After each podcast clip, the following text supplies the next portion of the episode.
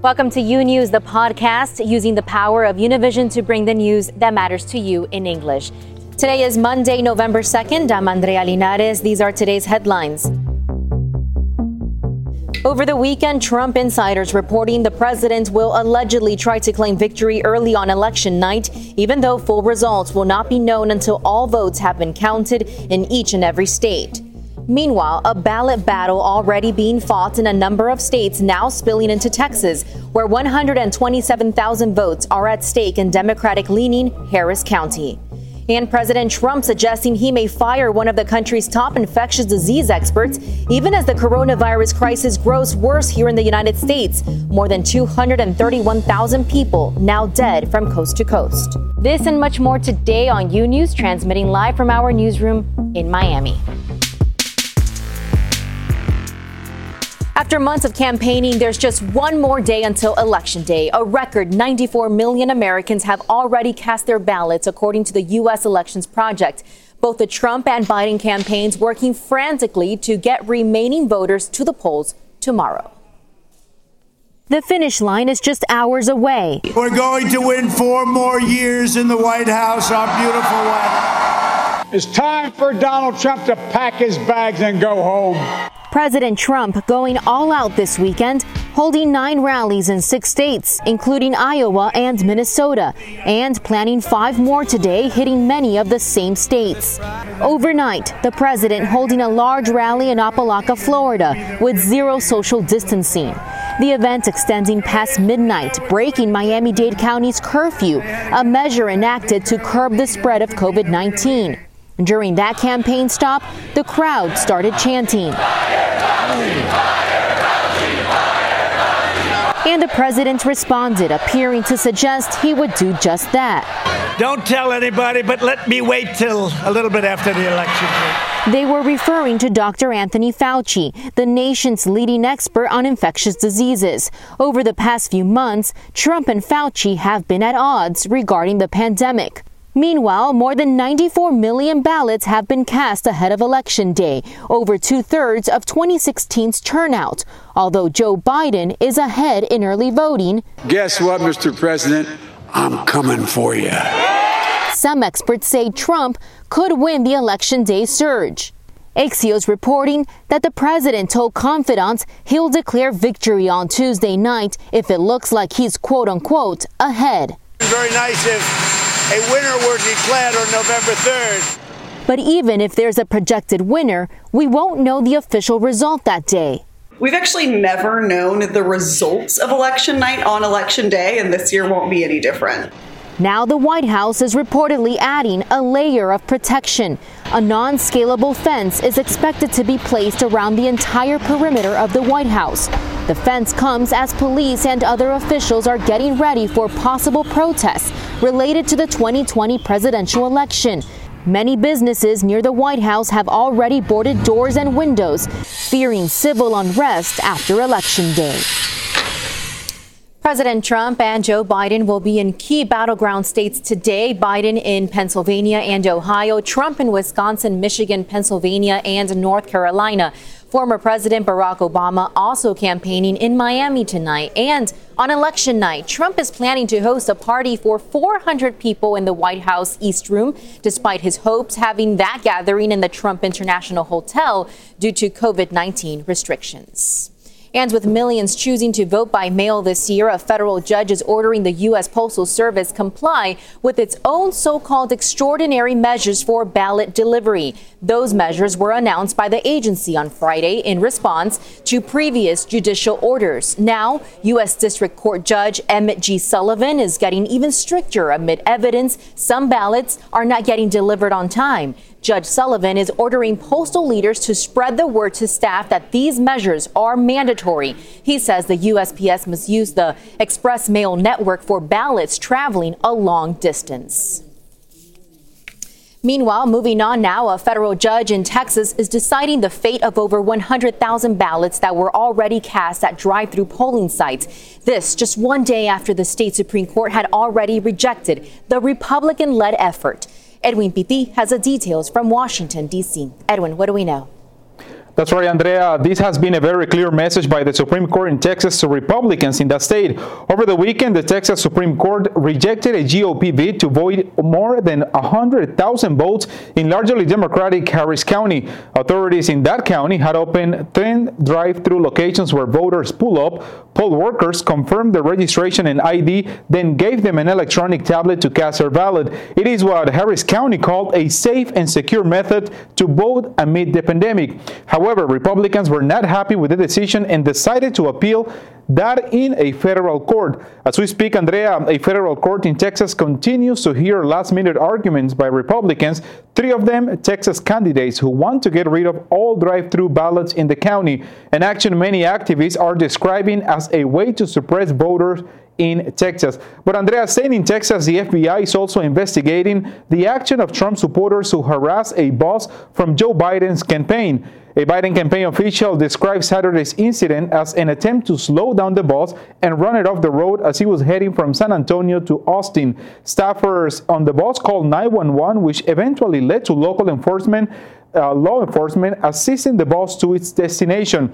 Now, President Trump described his supporters on that incident to be patriots and took to Twitter to say the FBI should be investigating terrorists, anarchists, and groups such as Antifa that are born in cities run by Democrats. Live in Washington, D.C., Andrea, back to you. Thank you, Edwin Pitti, reporting from Washington, D.C. In other election news, this caravan of Trump supporters slowed traffic in the New York City area on Sunday. A spokesperson for the New Jersey Turnpike Authority says they blocked a northbound traffic on the Garden State Parkway. A witness reports seeing them get out of their vehicles to shout and wave flags, while a freelance journalist in New York captured video of about 300 vehicles continuing into New York City. They tried to stop traffic on the Mario Cuomo Bridge, but New York state troopers intervened. And a Black Lives Matter rally in Graham, North Carolina was broken up by police with tear gas Saturday as protesters tried to get to the polls. The I Am Change group had planned to march to the polls when police moved to disperse this crowd. Graham police claim the gathering became unsafe and that the protesters refused to listen to their verbal commands. Police say they didn't spray chemical irritants on the protesters but aimed at the ground instead. Meanwhile, thousands of people who have started new lives also have the right to participate in this political process, but don't even know it. And that's why an organization is trying to let them know by promoting awareness. Peggy Carranza has the details from New York City. The vibrant neighborhood of Harlem in New York City is the focus of Nancy Sicardo's work with the organization A Little Piece of Light. Are you registered to vote? Full of energy, she registers voters who many times don't know they have the right to vote because they were imprisoned. When you tell me I can't vote, I'm going to believe you because I'm beat down. The system has beat us down for so long, but they need to know that they do have a right to vote. It's normal to have doubts, considering 11 states have strict laws on the matter, according to the National Conference of State Legislatures. But New York is not one of them. Some laws change, and an executive order in New York allows for someone who has completed their time in prison and has completed the, the sentence of their felony to once again get that right to vote, they would just have to re register. Reinstating the right to vote to previously incarcerated people has gained momentum in recent years, with many states passing new laws or taking executive action. That would give them a voice like Nancy has upon release. It's a wonderful feeling, and I want everybody else to have that feeling you know, because when you walk out of that voting poll or when you you fill out that, that ballot, you know, you feel like you're making a difference. To her, they just need to make themselves heard where it counts. In New York City, Peggy Carranza, U News. As pre election tensions are rising in several cities across the U.S., a group of voting rights activists are training people in de escalation tactics. Their goal will be to diffuse potential disputes arising at polling places that could prevent people from casting their vote. Joining me now is the person leading that effort, Ria Thompson Washington. She's the National Democracy Manager at the Center for Popular Democracy. Thanks so much for joining us today on U News, Ria. Welcome. Thank you so much for having me. I appreciate it. So we hear that you've trained 500 people so far. Talk to us about how this initiative started. Yeah, so actually, I've trained over a thousand people now in key battleground states. And the way that it started is um, after the um, during the primary season, we were paying attention and listening to what folks were asking for, what kind of support they needed. We listened to our affiliates in battleground states in Wisconsin, um, and Georgia, and Arizona, and Florida, and, and Pennsylvania, and they told us what they were worried about, and most of what they were worried about was um, that people would be um, there would be potential harm, escalating violence at the polls, and we wanted to be able to provide people with some hope. And so to do that, we um, thought about like teaching community members um, how to de-escalate. Simple, um, do some basic de-escalation and basic security of their um, comrades and their members in the community to make sure that we can um, protect each other and everybody has an opportunity to vote freely, safely, and fairly. You were describing now some of these tactics that you're teaching people. So, mm-hmm. talk to us about some of the possible scenarios that people might face there. Yeah, so the thing is, is that we already are experiencing these. We don't. We're not just waiting for election day. Um, as you uh, was just mentioned in the previous report, um, on Saturday there were people who were um, pepper sprayed on their way to vote, right, to march to the polls.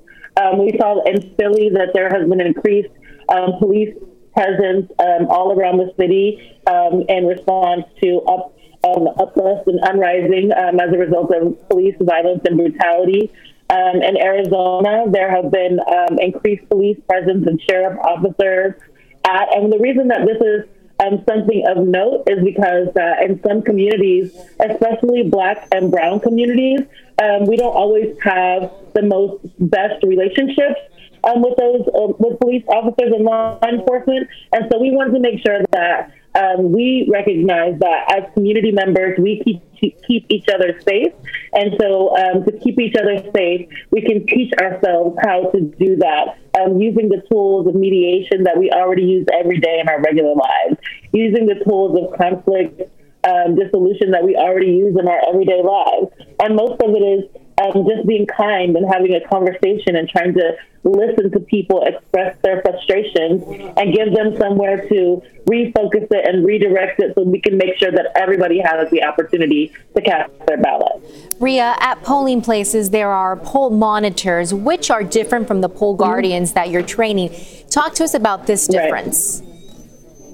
So the difference is, so poll monitors, um, they provide information, right? They can tell you about your whether you're in the right location. Um, they can tell you about some basic election laws and talk to you about, um, like maybe can help even advocate, for example, if you were supposed to get a provisional ballot and you didn't. Um, the poll monitors who are trained, um, who respond to 866 Our Vote, the election protection hotline, they're wonderful and they're fantastic. Um, and so what we wanted to provide was a supplemental program to them so that while they're doing the work of ensuring that voters have all of the information they need, that we can have escalators who can help them um, navigate through tense situations when they arrive. Um, we know that COVID heightened protocols are going to make it just difficult for everyone. And so we want to be there to say, hey, we can we can we can solve this issue. We can work together. We can be community, and, and mostly we can provide hope because we've seen the turnout for this election is legendary because so many people wanted their voice to be counted, um, and we want them all to be safe when they do that. That's right. More than 94 million ballots cast already. Thank you so much for your time, Ria Thompson, Washington, at the Center for Popular Democracy. We will wait and see what happens tomorrow and also during the next couple of weeks. They will be very important. Yep. Thank you. Take care and have a great day. Thank you. Have a good day. Thank you. And Univision's Vota Conmigo or Vote With Me campaign was created to ensure that all Latinos who are eligible to participate in the presidential election do so. Tomorrow is the final day to vote, and we encourage everyone to go out there and exercise their rights. Estas elecciones son muy importantes porque más de 32 millones de latinos somos elegibles para votar. Eso quiere decir que somos el grupo étnico más grande con derecho al voto. Sé parte de una de las decisiones más importantes para todo el país. No volvamos a cometer los errores anteriores y salgamos a votar para que nadie decida por nosotros. Tu voto cuenta. Nuestro voto cuenta. Vota conmigo. Vota conmigo. Vota conmigo.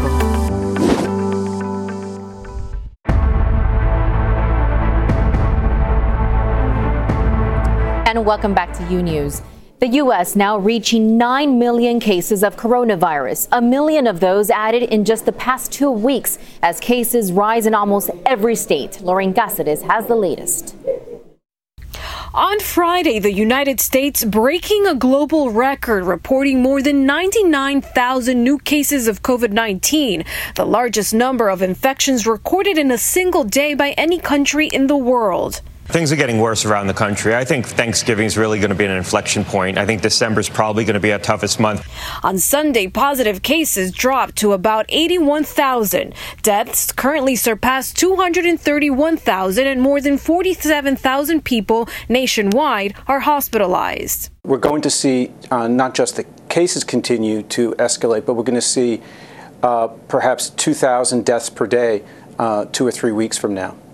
El Paso, Texas is struggling. ICUs operating at 117% capacity.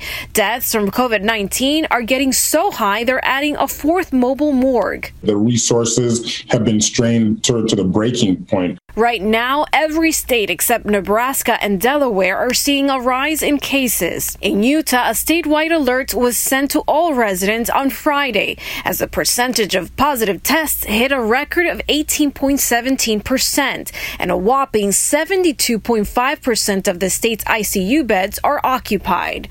North and South Dakota marking two straight months of the highest positive cases per capita, while New Jersey has now reported more than a thousand cases every day for the past 15 days. Meanwhile, in New York, police breaking up two large Halloween parties that were in violation of rules set by health officials. One at a warehouse in Brooklyn with nearly 400 people. The second was a costume party in the Bronx where few of the 550 people were wearing masks. Governor Andrew Cuomo announcing Saturday that most travelers to the Empire State will now be required to show they've tested negative for COVID 19 three days before they arrive and upon their arrival. The U.S. Surgeon General Jerome Adams says a vaccine is coming soon, but until then, Americans should try to protect themselves. All indications are that we will have a vaccine uh, by the end of this year, that it is going to get worse temporarily, but we have the power to limit how bad it gets and the power to turn it around. We've got to get serious here, people.